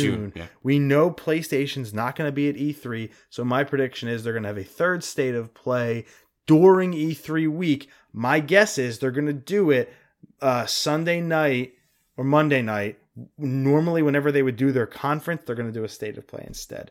That's, That's my guess. It makes sense. And the internet will love it because the next day is Nintendo's. So it's like, I get two direct style things at once. And my prediction is the state of play is going to be like twenty minutes long in June. And but they're going to give us a I'll tell you what, window. Though, I did like that this was like ten, twelve minutes. It was short, sweet, to the point. You you you weren't there for thirty, forty-five minutes. It was I love boom, those, boom, though. boom, boom, out. I love those. Yeah. And the reason it was ten minutes is because they don't have much anymore. Yeah. They're waiting for P S five. P S five yeah. So what they're doing is smart. As poor as these have been executed from like a Sony standpoint, like a Sony fanboy standpoint, it is what it is, guys. Yeah. Like you should be lucky to be getting these presentations in the first place. It wasn't great, but it wasn't bad. I think they're getting all the kinks out now and establishing that this is going to happen every two to three months. I mean, months. They're only going to get better. So when P S five comes out and they start to do them and they have new announcements and new games and it's a whole new cycle again. It'll be like the Switches. It'll be like they yeah. already started. Because remember when the when the Wii U dropped and they first started doing Nintendo Direct, people hated them. Yeah. They were shit. But now they're the most anticipated thing in, in yeah. the gaming space. So it's like, or some of the, the most anticipated. And it's like they had four years to perfect it and yeah. now they're really good at them. Yeah. So I think Sony's the same path. Right now, they're just getting the kinks out, and by the time five is here, they're going to be really fun. Can't wait for them days. Oh, I'm pissed about this story. Why? I'm Why just, I'm just kidding. The, the, but it's in every fucking game. The original Devil May Cry is coming to Nintendo Switch. Yeah, dude, it's just weird that it's the original and not the H D trilogy. It's like, you could have brought that trilogy yeah. to Switch. They're doing it apparently one at a time. And it's like, that's well, that's, no, that's Nintendo's greed. Yeah, exactly. And, and, that, Nintendo. and that, at least kind of a bad taste in your mouth, you know what? Because of the greed. It might be Capcom's idea, because it was Capcom's idea to do the Mega Man stuff with one game on a cartridge and one game as a download code. So, like, that's a lot of Capcom's decision. So I don't know if I can necessarily blame it on Nintendo, but Nintendo has to greenlight it. You're getting us a fucking, what, nineteen-year-old game on Switch, which is fine. It's going to sell well. All the Capcom shit's doing really well on Switch. Devil May Cry, it's the first time ever on a Nintendo console, yeah. so I'll take it, but I'm not going to buy it. What what, well, what would I, mean, I gain you from buying have, it? If you had, to me, if you I have, have it for the H D trilogy for, for well, you're I have fine. It for the better console. I have it for Xbox. You bastard. E A Access finally coming to P S four in July. Uh, E A Access is like you get a couple, you get the games like two days early, so you can play new games that's, earlier than everybody cool. else, and you get a bunch of free old E A. But games. You can get to play it, or you're able to download it. No, play okay, it. Okay. Actually play okay. it. So like N H L comes out, you're playing with your buds online before anybody else's. That's a pretty yeah. neat perk, and they give you like all the E A backlog of games for nothing, kind of like Xbox Game Pass, where you can just play a bunch of Xbox games. This is E A's version of that. It's five dollars a month. It's finally coming to PlayStation in July, and as it was written, it said thirty. dollars a year. To me, that doesn't seem right. Five bucks a month is sixty dollars a year. So if you're going to give somebody a fifty percent discount, well, that's just for signing up for the year. That's a hefty discount. But if that's right and that wasn't a typo, pay the thirty yeah, bucks a dude, year. Dude, it's a steal. Why not? You'd be stupid not to. John Wick Hex is coming to P C and Mac as an Epic Games Store exclusive. If you're familiar with Steam, Epic kind of does their own thing. Epic is the team behind Fortnite. Um, they have their own game store, and what they're doing is John Wick Hex. It's a uh, strategy game in a kind of an anime, not anime, kind of like a cartoon style. The, the art style looks nice. It looks like Streets of Rage four. Um, it's going to be a strategy game coming to P C and Mac, but only for the Epic Games Store. So if, if you have Steam or a console, you're kind of beat. I would imagine it'll come to consoles later, but right now it's an exclusive to the Epic Games Store. So if you're a John Wick fan, John Wick three comes out May seventeenth, a week from tonight. Uh, which is crazy. It's right around the corner. Next um, week, baby. Go check out the game when it comes out. No release date yet, though. Yeah. Nintendo announces E three Direct. Uh, just we know what day. I yep. said earlier, yep. June eleventh at yep. noon. Uh, that's Eastern time. So I know what the time I'm going to be taking my lunch break. Exactly. Day. I know you ain't missing that shit. I think it's going to be like thirty-five minutes long. And they said focusing on two thousand nineteen titles. There's already so much shit coming out this year. I have no idea what like, they what could, could like, possibly could announce. I would have been cool if they said this was for like twenty twenty and beyond. If you like teased us with some far out shit, I'd have been cool because nineteen is fucking stacked. Yeah. Mario Maker, Pokemon, like oh. You already have enough games dude, under your belt. If I were to pull up the list right now of games coming to the Switch in the second half of the year, we'd be here till nine thirty. So like I'm Let, cool. Let's get through this so you can go see Pokemon. Yeah, I see Detective Pikachu in one hour, so you got to get through the movies and the T V and the music and everything else. We got it. But into the movie section, we got a trailer for Far From Home, Spider-Man Far From Home. We got the second trailer, and I'm going to call myself out here. I watched it in the bathroom, taking a dump at work mm-hmm. with very low volume, mm-hmm. and then my goal is to always watch like the analysis videos and mm-hmm. rewatch it again, and honestly, I didn't have time today, and I totally forgot. And I did know watch, what but happened. Did, okay, but you watched the trailer. I know what happens in the trailer. I kind of forget it. So that's bad hosting on my part. I think, did they say there's a theory about alternate timelines in this? Yeah, they mentioned a multiverse. There was a quick scene where it basically Mysterio says he's not from this earth. Okay. Which I'm gonna, I'm just gonna be on record here and say that that's bullshit. I think he's lying, and I think this whole thing is orchestrated. He's playing the good guy, but we know he's not. I think he's playing everybody, and yeah. I think everything we see is all him just trying to be the good guy. I think he's from this earth. All this shit is all him lying. What if the good stuff that's happening is actually happening in the multiverse, and then they cut back to the real world, and he's the bad guy? Like, all these things that actually do happen, but in some other far-off earth, Earth twenty-two or some bullshit. I mean, doing maybe. It could, it could Again, happen. I've only seen the, the trailer once. I know he says, like, I know they, they really dive into what happens in Endgame. Well, the first, well, the first, it's all about Iron Man. Obviously, like, before, I miss him. There's, like, murals everywhere. Right before it starts, there was, like, a P S A from, yeah, um, we're going Tom to be H- spoiling no, the shit. Yeah, Tom Holland, which which I liked, was like, hey guys, if you've seen it, blah blah blah. If not, don't watch it. But again, first thing you see is Iron Man on the mural, like you just said, and he's like, I miss him every time I see, you know, this the suit. I think about him. Again, you see him later in the trailer. He's wearing Tony's glasses. I was that was like, ah, shit. Yeah. So he just wants a vacation, and we talked about that before. That that's what this movie's based on. Is like the fallout from Endgame, and he and the friends that all now we know all were were decimated by Thanos. They all come back and they want to go on a trip together. And I like that we're going to see some bonding. I like that it takes place not in New York. I think New York is completely played out. Um, so I like that they're going to take it to Europe. But um, I, I didn't do enough of a job that I'm. I, I hold myself to a certain expectation for this pod of looking at. at least two analysis videos and watching the trailer at least two or three times. And I just didn't this time. So my, I can't really offer anything. No, I don't think there's nothing really apologize for, man. Pretty sure everyone saw the Spider-Man trailer. It's not like it's a little well, indie film coming well, we're out. We're usually here to give like little Easter eggs and fun little yeah, things but that I, happen. I mean, still being so close to Endgame, hopefully, you know, they've seen it for themselves. I think everyone, their sister, after seeing Endgame, is going to see this movie. Are you kind of at the point where you're like, yo, Marvel, slow down? Because we know Marvel released, or Disney released, a bunch of yeah. dates, not not titles, but dates for films. And it's like two next year, two in twenty twenty-one. And you're like, God yeah, damn I, it, I Marvel. It, like, slow down. There's a shit ton of films coming out, but this is the last one I think we're getting for for like a little bit. They give us like a, a two. I think July it, until May, I think. So they give us some time. So less, I'm, I'm less kind than of a year. I'm I'm okay with it. I'm not thinking that it's super rushed. Like I think Marvel had this plan all along, and you know, I, I'm I'm okay with it. I don't think we're at superhero fatigue yet. But we, we, we year, could be getting close. Two year every year. I think that the reason we're not in superhero fatigue yet is. Star Wars is Star Wars. Marvel, it can be different characters. I know I know the same thing can be said for Star Wars because of the spin-off movies, but at the end of the day, they're all Star Wars. Yeah. Uh, it's like Solo, okay? It's just young Han Solo. Yeah. It's just it's the same Han Solo we know and love. So uh, I, I'm not at that point of fatigue yet. I'm just totally good without a Marvel movie for a year or two. Yeah. And oh, yeah. Like, and then you come back, and I'm in the theater night one. You said, I like, I like a little break. Dude, I just think about it. Game of Thrones took two years off, and think about how hyped we were yeah. to go watch that first episode. Yeah, that's true. But I, I feel like after you lose Tony like that, you gotta, I don't know, you, you, you don't want to go away for too long. There ain't no Iron Man four. Like, yeah. What's the first M C U f- Phase four film? Like, what is it? Is it Guardians three? Is it Black Widow solo? Is it Black Panther two? Like, is it some weird one that well, we I don't mean, tec- expect? Well, technically, Captain Marvel two. The next what? Marvel film they're shooting is Black Widow. But that doesn't mean it's going to be the yeah, next one. You're right, but, I, but it, if you said, Sam, money, what's the next film? I would say Black Widow. Because Black Widow's now dead. It takes. I don't think that can lead off your Phase four because I would imagine Phase four is going to start to build those characters we're going to be seeing for a while. And we're just flat out never going to see Black Widow again after her solo film. Yeah. She's gone. She's dead. So, like, I would be really... I, I think that, really that like, her solo film is kind of like her curtain call. For sure. You know? And she deserves a goddamn... Yeah. She died... How about this? She literally died before she got her own solo movie. Yeah. yeah. let's How just, many people can say let's that? Just shit on yeah. her even yeah. more, Marvel. But I think that movie's going to be good. Yeah, uh, Endgame has passed Titanic as the second highest grossing film ever. Uh, it's about to pass Avatar at two point seven billion dollars because it's only a matter of time. Yeah, it, it could be. even be uh, by the end of, like, next week. Yeah, another week. Um... I think it's going to cross three.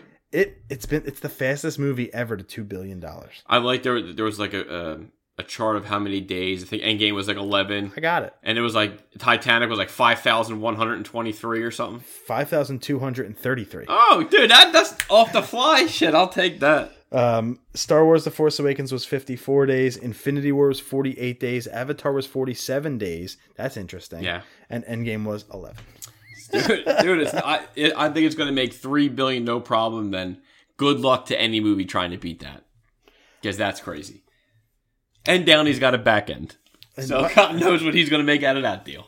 Oh, yeah. For right, for real. Oh, my gosh. So if he made seventy-five million dollars off of uh, Infinity War, he's making over one hundred million dollars on this one. Easy. Richard Madden is in talks to play Icarus in the Eternals film. I mean, I loved him in Game of Thrones. I was hoping, he was Rob Stark for. I was reason. hoping he was going to kind of last. And he's I like was, nothing in the books. Yeah, I know. He, but he's not in, in the show, I loved him.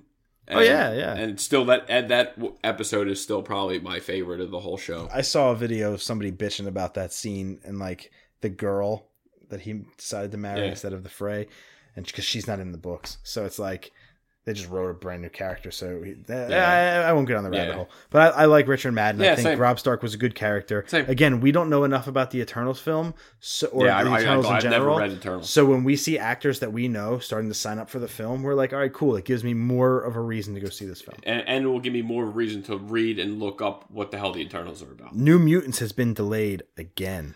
Yeah. I hate to say I told you so, but I don't think we're ever getting this movie in theaters. I mean, I mean we're getting it no matter what. I. But we're not getting it. What was the date? twenty twenty?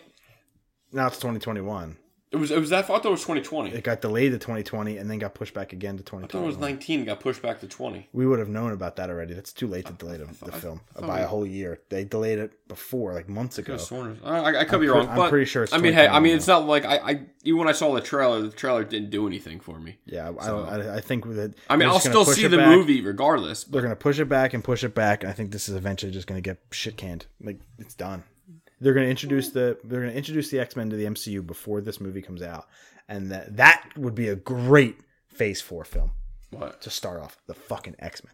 Yeah. Reboot them in the M C U. That's how you kick off Phase Four with a bang. That yeah, but I, I don't awesome. I don't think they're going to do that though, just because of Dark Phoenix. It's too soon. Dark Phoenix is going to suck. It's balls. Too soon.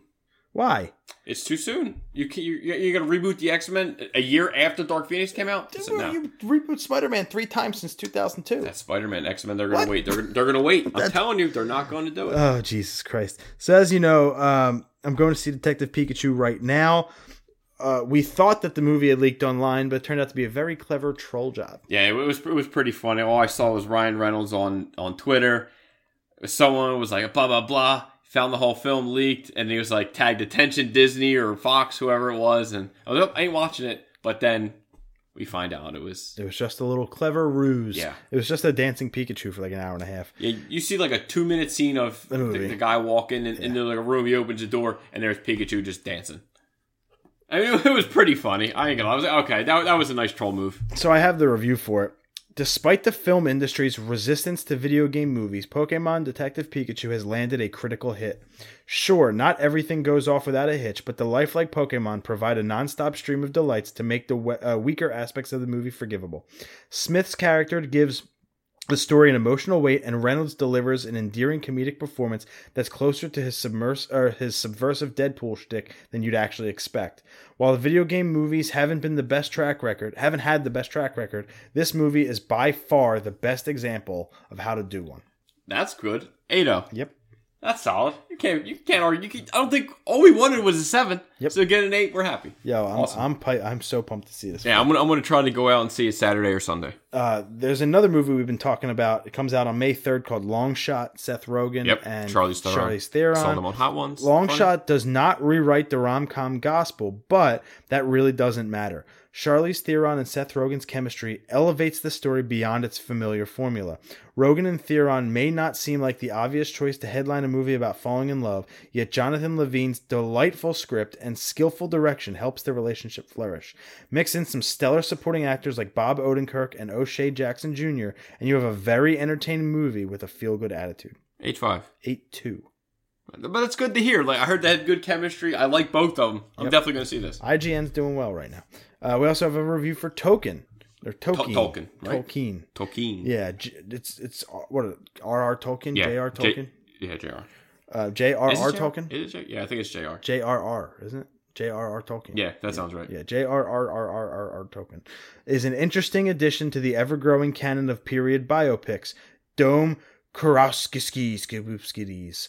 R- uh, romantic directorial eye and solid cast make this uh, offering stand out. The lack of critical eye that's lent to Tolkien's whole life or later readings of his work might leave some unsatisfied, but if you're looking for an immersive journey into the past that gives you insights to both creative pursuits and one of the world's foremost authors, as well as a touching and sometimes brutal look at war, then you'll enjoy this impressive balancing act of Tolkien. seven five seven oh So we have a lot of reviews today. That was nice.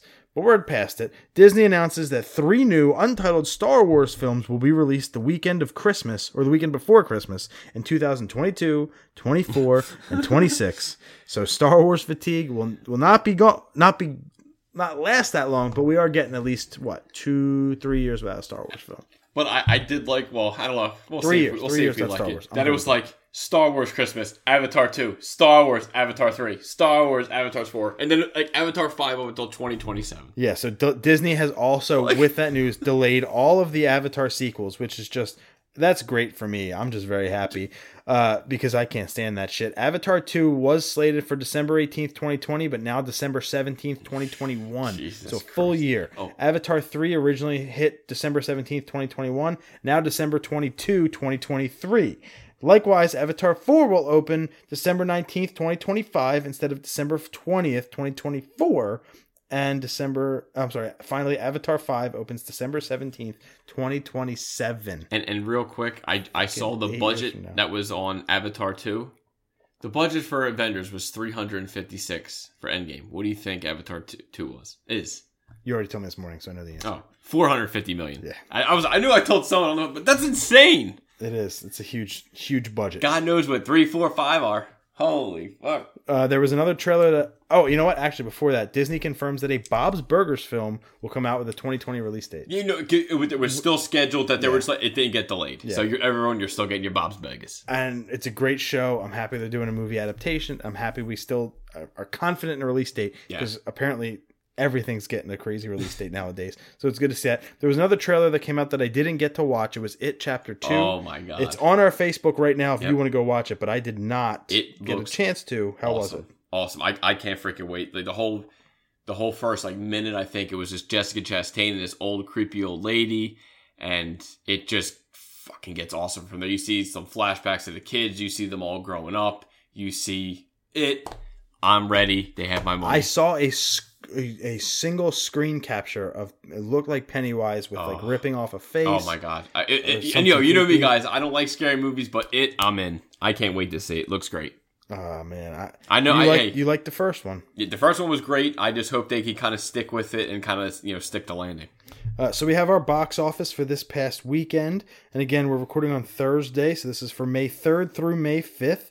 Number ten is Little, falling from number seven at one point four. Number nine. Falling from number six at one point five is Dumbo. Number eight, hanging on to the list at two point five million. Falling from number five is Shazam. Number seven, falling all the way from number three at three point seven million is The Curse of La Llorona, which is a fifty-four percent drop week over week. Number six, falling from number four is Breakthrough at three point nine. Number five, falling from number two, but hanging on to the top five at four point two is Captain Marvel. Number four, new to the list is Ugly Dolls at eight point six. Number three, new to the list at nine point seven is Long Shot. Number two, new to the list is The Intruder at ten point eight. And staying number one at one hundred forty-seven point three million dollars is Avengers Endgame. Love that. It's down fifty-eight percent week over week, but still doing one hundred forty-seven. If it drops another fifty percent, which I imagine it will, that's still seventy-five million dollars. I don't think Detective Pikachu beats it. You don't think it has the juice? I I, huh? I think the shocking it's, it's going to be close. It's it, going to be close. It, it'll be close, but I still think Endgame is going to hang on and take it, which is crazy yeah. to think. Yeah, it is that a Pokemon movie three. might not beat Week Three. I don't know, man. I, I, I have movie. faith. I have faith. Uh, we have two quick Doom Patrol discussions, and I'm like, I'm, I'm almost like fatigued uh, to talk about this because we just talked so long about Game of Thrones. So I want to keep yeah, this. Yeah, brief. this will be this will be fast. So in episode, I think ten or eleven, I can't remember.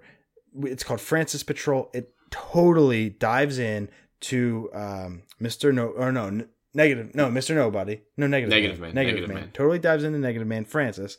And uh, it really is that story of him versus that electrical being that's inside of him that's kind of controlling him. It kind of does what it wants, but it puts him back in his old memories of him and his lover at the hotel and this, that, and the other. And he really just wants to have that moment that he never yeah. got to have with his lover.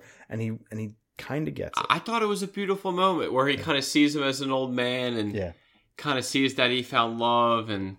Yeah, it, it was it was touching. I, I thought it was a nice it was a nice step forward for his character. It's weird that it wasn't like his wife, that he cared less about his wife finding a new man than he did about his man finding yeah. a new man. But fine, I was totally cool with it. I like his journey. I like yeah, his art. Same. It was another building episode. Yeah, uh, but I'm I'm okay with it because it led to the end of the episode. Look at my elbow, uh, Cyborg, who's becoming more cyborg. Episode by episode, oh, yeah. gets captured and taken to the ant farm, which is the Bureau of Normalcy, yep. um, and we, which leads us into, I think it was called Ant Farm Patrol this past week. I can't remember, but it was a really, in my opinion, a really good back end of the episode. Yeah. Um, first half was just Doom Patrol. Second half of the episode really, really picked up. Yeah, I mean, you, I mean, you would like to think how would Cyborg get captured, but he... by just somebody looking at his elbow. yeah, I was like, what the hell is that? Yeah. But whatever. I mean, it, it was... I liked the whole episode to the end, to the lead up to the next episode. I thought it was okay. The governor, the uh, the chief, the commander guy who's just chomping on a Big Mac, he just oh, says, yeah. we can't disturb that the was, butts. And I was like, that the, was good. The butts? Do you mean like butts, butts? Like that would be yeah, Doom Patrol. Yeah. Then later in the episode, a bunch of savage...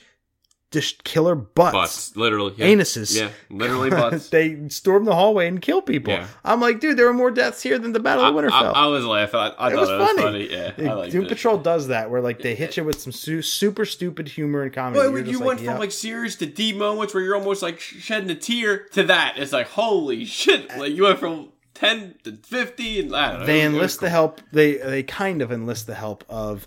Of Cyborg's dad, who says, I did this all on purpose. Yeah. Um, believe me, I know what I'm doing. He goes to the ant farm, who because he, he did used to work for them there. He shows up. Cyborg sees him, sees what he's doing to him, doesn't a- agree with it, punches him over and over and over again. And he may have killed him. I don't think he did, but the ending kind of leaves and you... And alluded to that he shit. killed his dad. And then there's Mister No- uh, Nobody there basically saying to Cyborg, do you see what you did yeah. now? Like, this was, it was my, all you. It was all you. And like... I think Mister Nobody is that villain that's like the devil on your shoulder, yeah. whispering. And I, and, and I heard people say they, you know, they're upset that he's not in it more. I kind of like that he just cool pops in at them moments because he's just so like maniacal. mischievous and maniacal, and, and it just works. I, I completely agree. I yeah. think he's a really strong villain because when we see him on screen, it's impactful. Yeah, I agree. There's, there's been zero wasted effort. Yeah. From from his from Alan Tudyk's character, so really appreciate how they're doing the villain. There's only like three episodes left. Yeah, we're on thirteen. Yeah, so like episodes. We got to get this story rolling of how you know of how they're going to kind of come. And still no Beast Boy. Nothing. I don't yeah. know if he's even going to be in season. I, I don't know. I don't know. They might be just saving him for two. Uh, YouTube originals are going to be free with ads. Bang! It's like I finally see Cobra Kai. Yes, you can finally watch Cobra Kai. Uh, but it'll have a bunch of ads. It'll basically be like the Hulu, right? Where you yeah. just every it's like a normal show. Every seven or eight minutes, you get a commercial, and, and which I'm okay with. Hey, if it's free, it's for me, baby. Uh, Cobra Kai has also been renewed for season three. Literally, how perfect is that? Sometimes think I love it when a plan comes together. I didn't watch the end of season two. I really liked the show overall. I heard it was. I heard it was good. It's really. I heard really it was good, good but I heard season one was still the best. It. it the, the first two episodes are still okay. the best. What'd you think of the Watchmen trailer for H B O? I thought it was good. I, I didn't get to like you said. Sometimes you watch the videos that dive deep in. I didn't get a chance to dive deep. But again, Rorschach, people are wearing masks all over the place. People are hitting where's kind of, oh, is it um, Owlman? Um, you kind of see the one guy, you think he's levitating, but he's sitting in a chair, which is what, Doctor Manhattan, which is Jeremy Irons, who's like seven years old. He looks like he's in great freaking shape. Um, it, I think there was there was there a funeral? People were thinking maybe that could be the comedian. So there's still we still don't know where they're at yet. And I kind of just like the end of, you see, um, what was the guy that was in Nash Bridges? The lead. It was Cheech Marin and Don Johnson. At the end, he's like, tick-tock, tick-tock. And I just, it, it got me kind of hyped, so I'm re- I'm really interested to see what they do with this show. Billions has been renewed for season five. Oh, thank God. I, I, dude, I think it's my favorite, besides Game of Thrones right now, it's my favorite show I'm watching. Netflix and Dark Horse Entertainment are partnering for future movies and T V. Dark Horse Entertainment brought us The Umbrella Academy. So that's we're getting more awesome stuff from an awesome company. Keep bringing us comic book movies, bring us graphic novels, whatever you want, we'll take it. George R. R. Martin says the three spin-off films are moving forward nicely for Game of Thrones. He in the same article says he does not want to refer to them as spin-offs. So thank you for that headline. But uh, yeah, anyway. Uh, the one that's starting yourself, shooting soon, I think, they, right? You could be asking yourself, well, I thought there were supposed to be five. The other two are still in the writing process, but three are ready to go for production. But five so. seems kind of heavy. So what? Oh, it seems like a lot. We're going to get Game three. of Thrones for our lifetime. Yeah, three seems like the number, though. In the music space, uh, just really quickly, Vampire Weekend fucking released Father of the Bride, their first record in a long time, their first good record in nine years, in my opinion. Shots fired. Shots, Shots fired, but it's a really, really good record. I loved every second of it. I listened to it probably seven, eight times all the way through. And then Newfound Glory released From Your Screen to Your Stereo three, which is their cover songs. Uh, they do it every, I don't know, it's the third one. They've done it what, three times. They probably do it every five, seven years. And uh, it's got like Let It Go from Frozen. It's got Eye of the Tiger. So some really fun songs. I appreciate it. I like it. It's not my favorite From the Screen to Your Stereo, but it's a really good one. So there's some new music to go check out. And Sam, what is your C G C Spotlight? So my C G C Spotlight, we left it off the, the list, but there's a reason why I picked this book this week. I'll get to it in one second. But it's Nova number one. Obviously, there was this rumor going around that uh, Marvel is in right now in the process of working on a Nova movie, which I'm hoping that it's Richard Rider and it's not Sam Alexander, who was the next Nova that he came out in two thousand eleven. So this is Nova number one, Marvel Comics, September nineteen seventy-six, nine point eight C G C, origin and first appearance of Nova, Richard Rider, and it's the first appearance of Ginger J, which is like his girlfriend. Nova was created by Mar- Marv Wolfman, Marv Wolfman and John Romita Senior This t- I always spec'd on this book because in Guardians two, there was the Nova Corps, so just it was only a matter of time before Richard Rider or the Nova Corps would get their own movie. So I always thought wasn't this was the Nova Corps um, John C. John, Reilly and all them guys. I thought it was. I thought it was Sly. Well, so, well, Sly was well, Sly was something else. He was like a, a separate team. Like the gotcha. Nova Corps was. Gotcha. I forget. John, I forget John C. Reilly's character, but I think he was like a captain or something. But this was I always thought was an undervalued Bronze Age key, which now it's the price they're starting to go up, which is good to see. This is a Marv Wolfman story, a John Buscema and Joe Sinnott art, and Richard Buckler and Joe Sinnott cover. Um, it's obviously nine point eight white pages newsstand edition, which newsstand, obviously the barcode is a little bit more rarer than just the regular like Marvel thing you'd see. There's two hundred seventy-nine nine point eights on the census. I think that's not too many. There's no nine point nines, but there's seven hundred forty-two nine point sixes. Which I got burned before, I think, on two of these books on nine point sixes. After they were nine point six, I crack pressed. They came back at nine point six. There's six hundred forty nine point fours. The last nine eight sale was one thousand thirty dollars.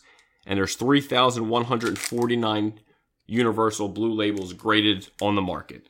I, I I told my boy to pick this up a while ago. He never did. I didn't think he'd believe me when, when this movie would actually come to fruition. But hopefully it looks like it is. So this story, it's about like this centurion. He's chasing the, the villain of the of the the show, of the, the story. His name's Xur. So he's in space. He realizes that he's not going to escape Xur or kill him. So he's basically dying. So he sends his remaining powers to Richard Rider to Earth. Then he kind of goes into this coma, just being having so much power absorbed in at once. He goes into coma. Eventually, when he gets up, he has you know flight, superhuman strength, speed. He eventually gets this, obviously, his uniform where he thinks he's day- daydreaming in class. Teacher kind of calls him out for it. And he's about to say, like, teacher's about to ask him a question about something in class because he catches him daydreaming. And he's about to tell the teacher, I don't know. Then all of a sudden, bam, this crazy answer pops up in his head and he answers it right on the spot. And then at the end of the issue, basically, he's getting his ass kicked by Xur because he's just learned how to use his powers and whatnot. Then he just vanishes and just becomes Nova and can't believe he's a superhero. September nineteen seventy-six, thirty cents at print. And on the back, it's got an ad for Spalding baseball gloves. That's my favorite by far. Is it? Oh, just because it's ads. Baseball? And well, baseball's got my soul. It. But, I mean, like, that's just so cool. It's got all the different positions you, you can play. You think the coupon still works? Uh, maybe. Mail it in. See if you can get a rebate. Um, but anyway, if you want to see that book and the cover art, it's going to be on our Instagram page. Just go to the episode post that we make for this one. Scroll to the left and you can check it out. Uh, that has been Sam's C G C Spotlight. Sam, We want to thank our patrons, Bradley Epstein, Darren Monroe, Jay Sanford nine four eight two, Mike Forward, Ryan Roselio, and Sam Reimer, twitch.tv slash my knife your life. What is your pick of the week? Well, I w- it was last night. I was like, holy shit, I don't have a pick of the week. I I, I need something here. So my buddy Judd was like, dude, we always watch stand-up comedy. He's like, you have to watch this. It was funny shit. His opening joke was hilarious. Uh, so I watched Anthony Jeselnik's. Yeah, the new one? Fire dude, in the Maternity yeah, Ward. That's my pick of the week. Nuh-uh. Yeah. Dude, well, it, it's mine too, because you can see it's Anthony Jeselnik. I, I believe you. Yeah, his, so, his opening jo- joke about his friend's yeah, wife. Yeah, I was dying. It was unbelievable. So I first heard about Anthony Jeselnik at the roast of Donald Trump, and he crushed oh, it there. He, he even crushed, before that, so, he's, I didn't, he's, he's a great roaster. twenty ten was the first time yeah. I've ever heard of him, but that's almost ten years ago.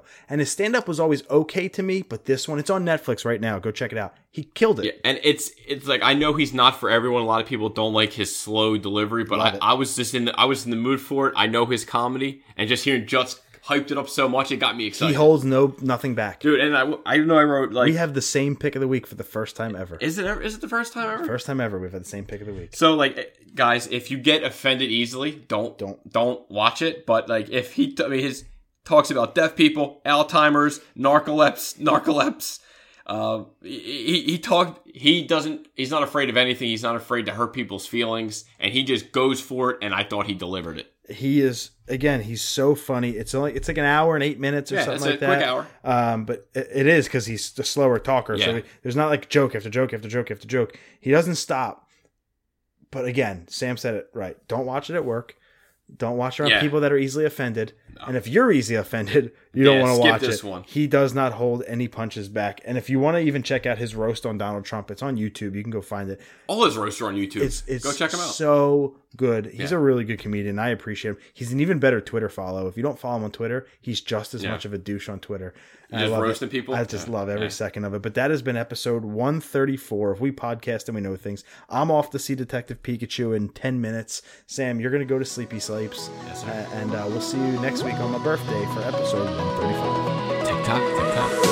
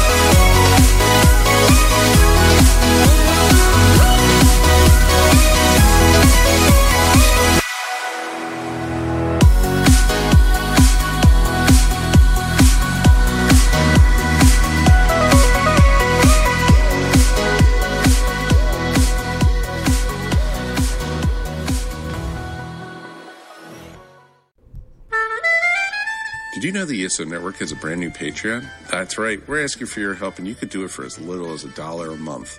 Don't fret, all your favorite shows will still be available for free as always, but you can get exclusive podcasts and more not heard anywhere else but on our Patreon. To sign for the E S O Network Patreon's easy. All you have to do is go to E S O podcast dot com and click on the link. With your support of the E S O Network, it's you who will reap the rewards.